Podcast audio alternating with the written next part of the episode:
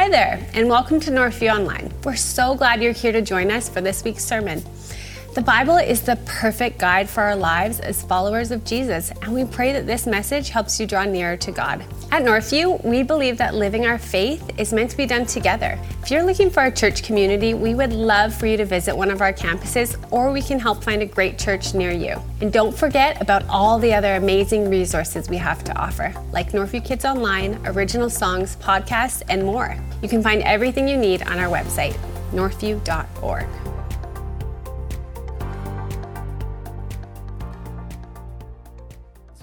have your Bibles. We're going to be reading a chunk from 1 Corinthians 15 about midway through the sermon.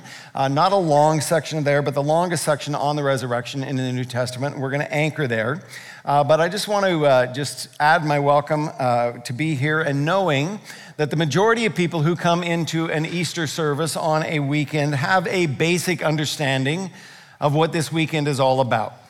Uh, regardless of what goes on in the culture around us, we know that it is more than just simply a springtime reawakening of the earth and that the flowers are blooming again and that it's more than the Easter bunny and chocolates and eggs. We know that. Uh, it is the story that we celebrate the victory of Jesus over death and the grave and the hope that we have in the resurrection of Jesus. So we remembered on Friday that Jesus was executed that he was executed by the most horrific form of capital punishment that had been perfected by the Roman armies for a number of years.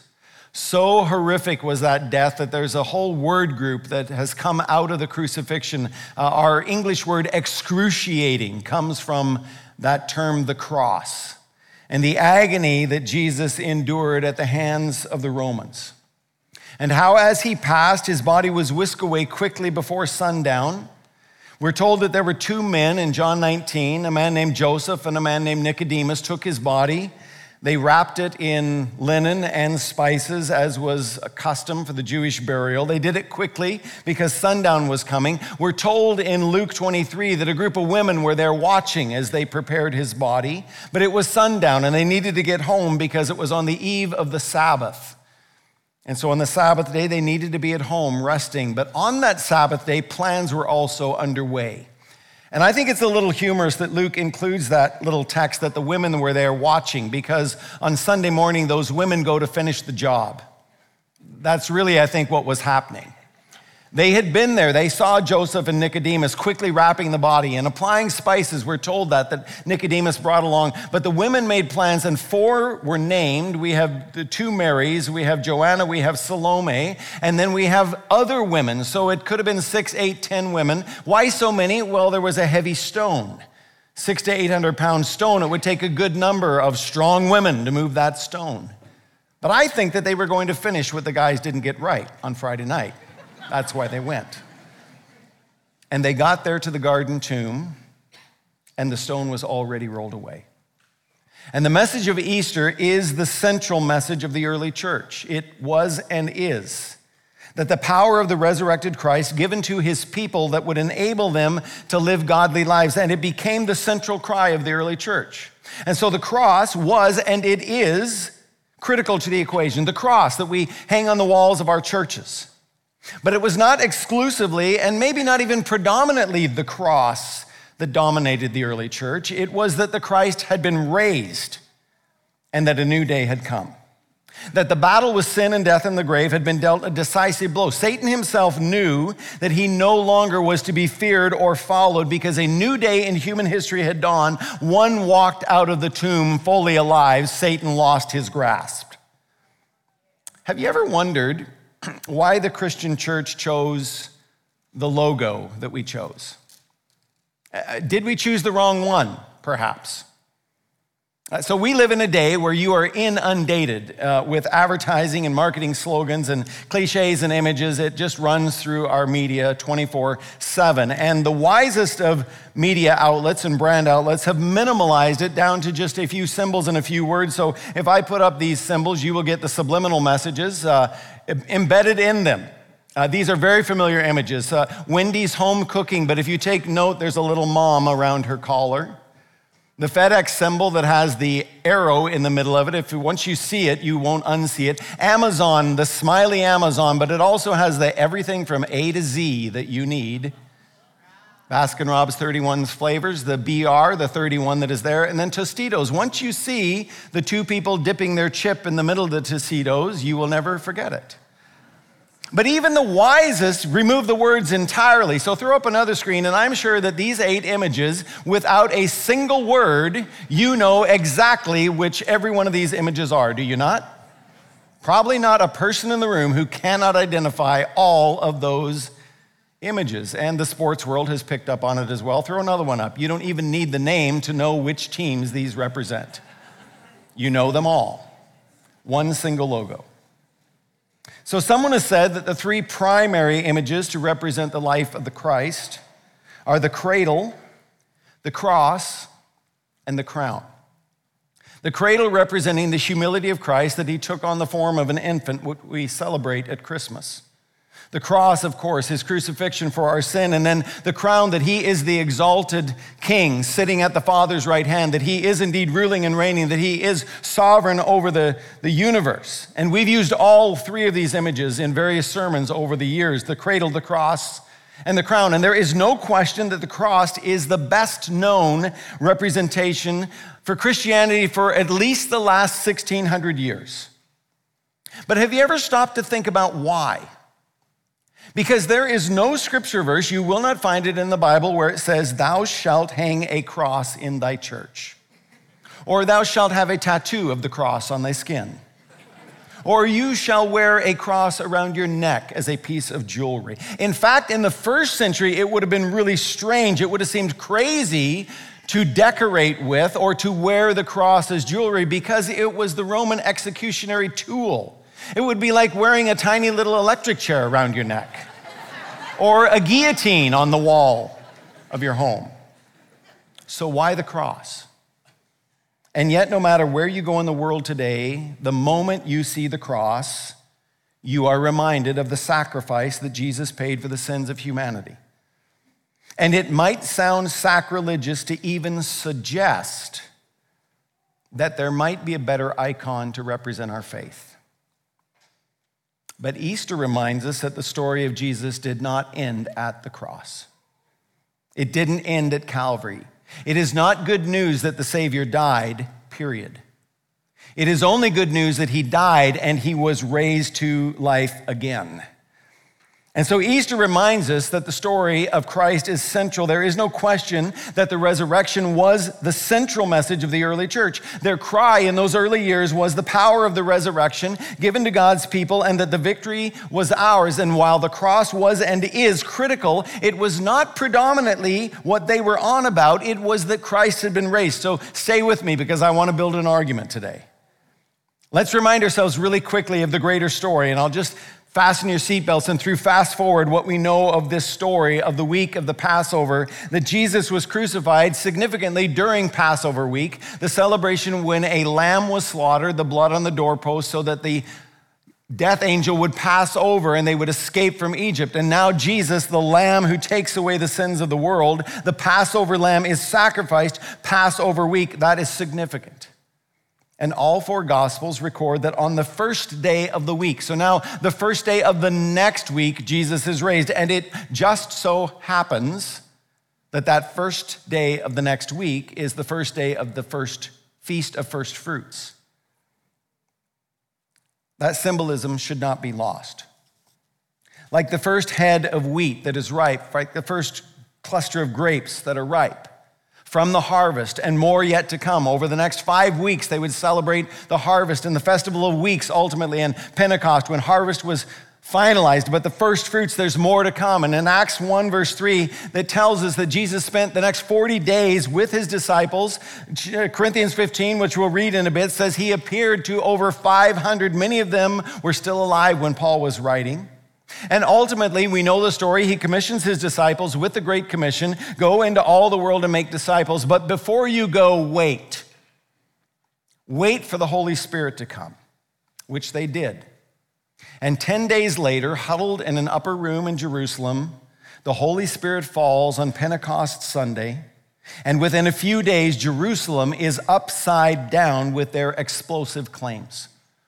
Peter, Peter, who was uneducated, untrained, Peter, who had never been to Bible school or seminary, Peter, who had his explosive temper and his foul mouth, Peter, who just a few weeks earlier had denied that he even knew Jesus and cursed under his breath, Peter now in Acts 2 stands up to preach, and it's significant. It is Pentecost weekend. The Holy Spirit has fallen with tongues of fire, but Peter doesn't stand up and start preaching about all the signs and wonders and all the miracles and the fact that we're speaking in tongues that we've never learned. He doesn't doesn't talk about any of that. He stands up and preaches what? Christ crucified and raised from the dead.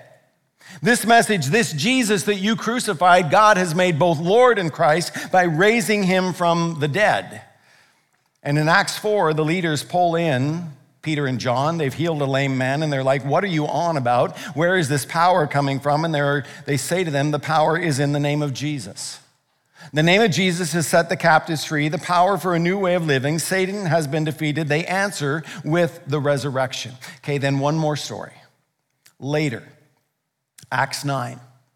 A rebellious man named Saul is radically converted when Jesus comes to him in a vision on the Damascus Road. His name is changed to Paul, and Paul becomes the great missionary statesman of the New Testament. He wrote 12 of the New Testament letters, 13 if you believe he wrote Hebrews. He debated in the secular arenas of the great metropolitan cities of his day, and Paul's message, you guessed it, was Jesus Christ crucified yet risen in victory.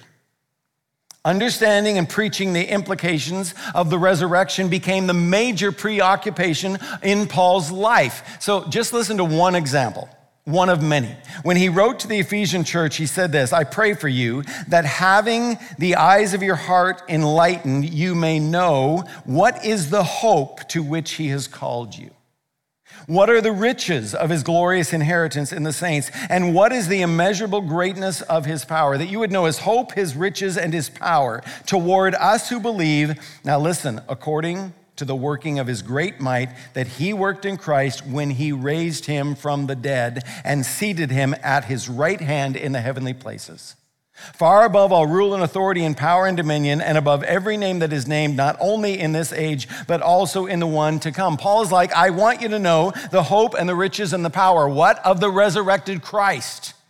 That the same power that raised Jesus from the dead is available to you. Ephesian church, this Ephesian church that was in the hotbed, this temple of Diana, the temple of Artemis, the, the greatest cultic worship center in Asia Minor at that point in time, tens of thousands of people making pilgrimage every year to Ephesus to come and worship at the temple of Diana. And Paul stands up and says, I want you to know the power of the resurrected Christ. Walk out of the temple of Diana and walk into a relationship with Jesus.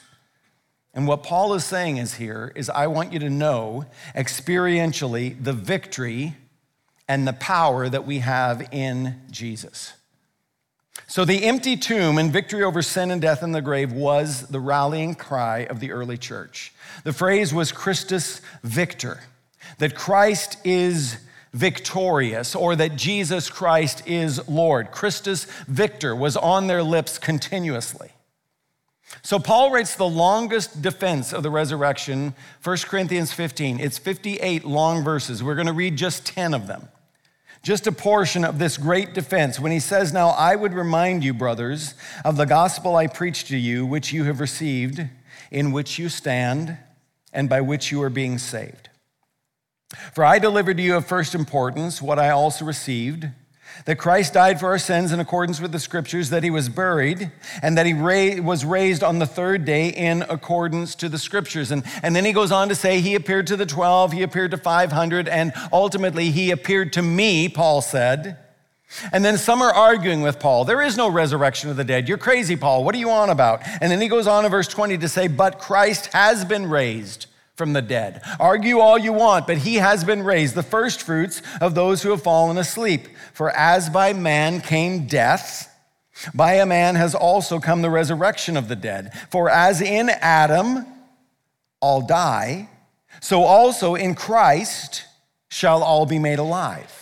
But each in his own order Christ the firstfruits, and then it is coming those who belong to him. There it is Christ the firstfruits, the precursor of all who will come. And then he goes on to say this, and then the end will come. You want to know the end times? You want to know when the end is going to all get wrapped up? Paul tells us right here. The end will come when he, Jesus, delivers the kingdom to God the Father after destroying every ruler, uh, rule and authority and power, for he must reign until he has put all his enemies under his feet.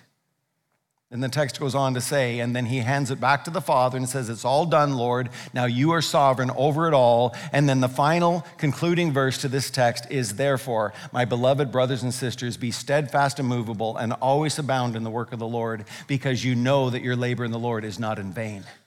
Why? Because of the hope of the resurrection. You see, we're currently living in that in between period, what theologians call the already but not yet kingdom. It's already here. Jesus has already accomplished it. He's already finished, done the work, everything that needs to be done. The war is over. The battle has been won. We're fighting a battle that's already been won. Do you sound familiar? The enemy has been defeated. And this became the central message of the New Testament church. So much so, and now I'll come back to my point that was disturbing you before. So much so that the cross which today we take for granted is simply the centerpiece of our Christian faith. That the cross, the best known symbol of the Christian church, didn't actually start appearing in Christian art until well into the fifth century. It didn't show up in Christian art until the 400s. Art historian Kenneth Clark says this We have grown so used to the idea that the crucifixion is the supreme symbol of Christianity, that it is a shock to realize how late in the history of Christian art its power was recognized. In the first art of Christianity, it hardly appears. And the earliest example on the doors of Santa Sabina in Rome around 430 AD is stuck away in a corner almost out of sight. Early Christian art is concerned with miracles, healings, and with hopeful aspects of the faith like the ascension and the resurrection.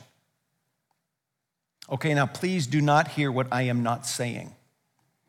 All emails go to ezra at northview.org. please don't hear what I am not saying. I am in no way suggesting that we should turn away from the cross as an image of our faith. But I am simply pointing out that it was the resurrection that dominated the early teaching of the church. It was the power of God over the forces of evil demonstrated in the resurrection that Christ was indeed victorious. And if you wonder where I'm headed with it, well, just stay with me because I think it's incredibly significant. At least it was significant for me when it finally landed that Easter is the pinnacle of the Christian calendar. That everything in the Old Testament points forward to this day and looked forward to it. Everything since points back to this day of victory and then forward to the ultimate culmination. And so Easter should be the greatest celebration of our lives, but it shouldn't just be one day of the year. It should be every day of our lives that we live resurrection lives. And sadly, and here is finally the point that I'm trying to make that I believe that way too many of us celebrate Easter but live Friday lives.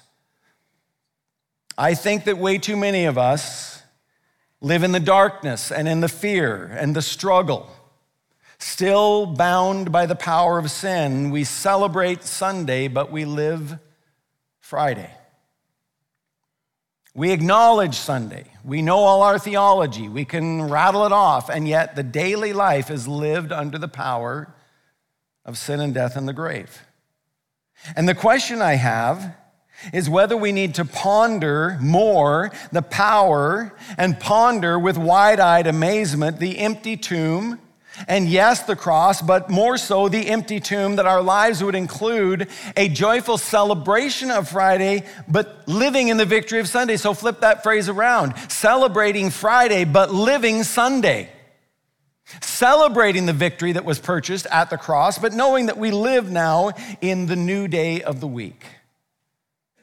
So, have we unintentionally attached ourselves to just one aspect of the story, adopted just one icon, one symbol that has subtly devalued another. As I said earlier, that Jesus died in and of itself is not good news. It is that he died and he rose again that makes it good news. That the battle was fought at the cross and the victory was displayed at the tomb. Christus victor, Christ is Lord over sin and death and the grave. And so each of our lives is part of this great cosmic story. It is the one great story that dwarfs all the others. Let me remind you of the cosmic story of the universe, which is the battle for the right to rule and reign the universe. It is the battle for the worship of the human race, for the rightful place of supremacy, the battle for supreme rule in each one of our lives. And we are told that that battle began way back. Romans, Romans, not Romans, Revelation 12.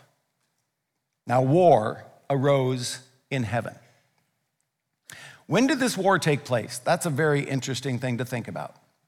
Because this is a battle between angelic beings and God the Father. And ultimately, Satan is cast out of heaven. We know in the creation, the angels were part of creation, and we know that God said everything was good. So, somewhere between the creation account and Adam's temptation, this war takes place. There was war in heaven. The great dragon was thrown down, that ancient serpent who's called the devil and Satan, the deceiver of the whole world. He was thrown down to the earth. And that short paragraph introduces to us the cosmic story of all our lives. And you can choose to not believe it and you can choose to ignore it, but this is how the Bible tells us that everything that could possibly go wrong in this world around us got started. And you're like, do you believe that? I firmly believe it that everything that could go wrong was caused ultimately by this beginning war. And that little paragraph introduces this battle. And if you want the short version, the original creation was perfect. It was absolute in beauty and order until that serpent began his trade of deception. And from that day forward, the world has been unraveling, coming unhinged, going from what God said was good, good, good, very good to a chaotic world. Now, just stay with me a moment. Because if you're listening to the agenda of the secular, atheistic, or evolutionary, or progressive, whatever you want to call it, worldview, that educational system tells us the opposite. That educational system tells us that we came out of chaos, that the universe was in chaos, just some random act of time and chance. No one knows ultimately where it came from at the beginning, but over billions and billions of years, life somehow sprang spontaneously and accidentally out of that chaos. And then billions of years further, life evolved first into a single cell, then multiple cells, and then plant and animal life, mutating, adapting, and growing better and stronger, more advanced and enlightened. And the pinnacle so far of that evolution evolutionary process is the human species. Look around you. And with billions of years more, we will evolve yet further. And just think, the world tells us, with education and enlightenment and reason and rational thought and all the wisdom that we have gained, the world is becoming a better and better place day by day, growing stronger and smarter and wiser. More fully evolved, more enlightened, better and better every year. The humanist worldview says that order grows out of chaos. I was just going to say, those of you who are looking at the world the way it really is would say you are a few fries short of a happy meal. Because if only the last century, just the last 100 years, have taught us anything, the richest century that has ever lived, the most educated century that has ever lived, the highest developed industrial and engineered societies that have ever lived on the planet, and yet we still do not live at peace. Two world wars, the Nazi Holocaust, Stalin's brutal massacre of 60 million of his own, Pol Pot's eliminating the entire educated class Rwanda, Iraq, Darfur, Kosovo, Serbia, Myanmar, Pakistan, North Korea, and the list goes on and on and on and on. The nightly news does not look like the world is getting better. The nightly news looks like chaos is growing out of order. So, what the scripture says is that our father, the first Adam, plunged the family into sin and death. And then, fast forward, and this is where it gets cool. The first Adam plunged us into death, but there was another man who had a standoff with Satan as well.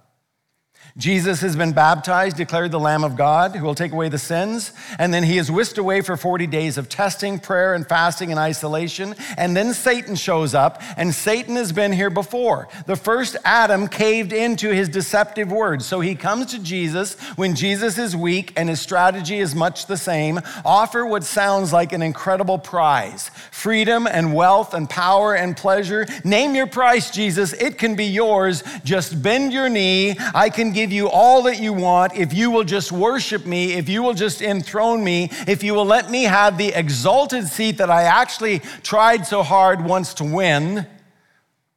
But the second Adam, Jesus, does not take the bait. Praise the Lord.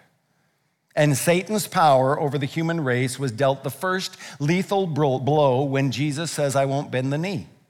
Matthew 4, Jesus said, Begone, Satan, for it is written, You shall worship the Lord your God, and him only shall you serve. Do you realize that in that moment, no person ever in human history had ever said no to Satan up till that point in time?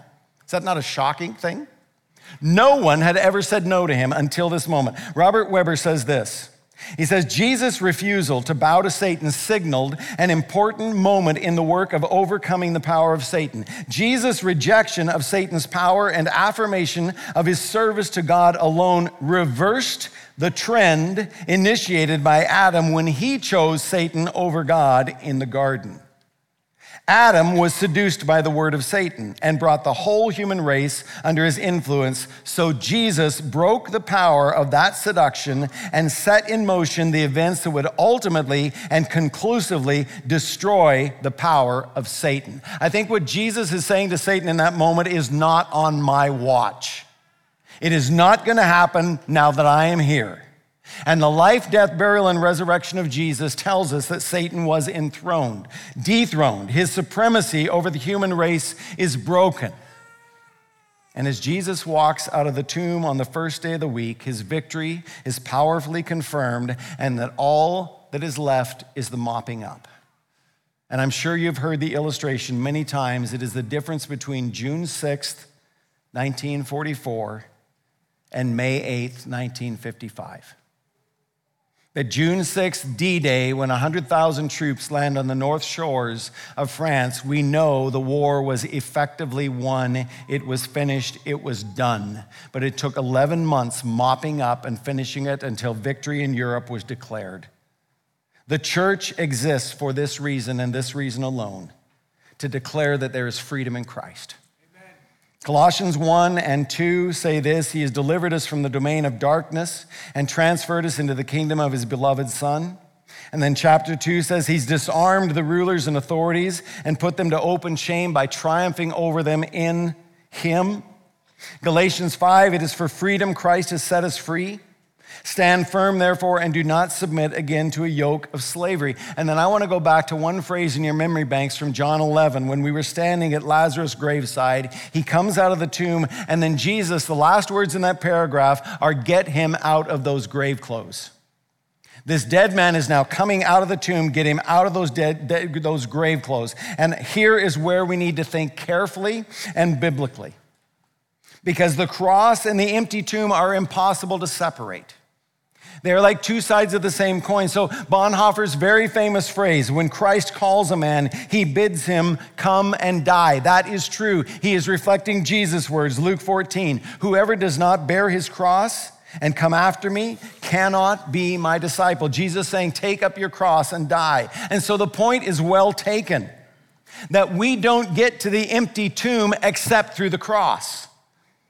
That we have to come to the point of surrender and taking our hands and releasing our control of our life and putting Jesus in the driver's seat, giving him the ownership manual, whatever you want to describe it as, but saying, I agree with you, Lord, that you have the right to absolute authority over my life. And until we get to that point of crucifixion and dying, we will never experience the power of the resurrection. We get to the empty tomb through the cross. But having done so, that just as we were crucified with Christ, so too we are raised in victory. And so sin no longer has power over us. We are free, not just in the future, one day we are free, but we are a joyful and a joy filled people. And this was the power on display in the early church. Not just that they believed in a crucified Christ, but they believed in a fully victorious, ruling and reigning, resurrected Christ. And one last quote, and we're done.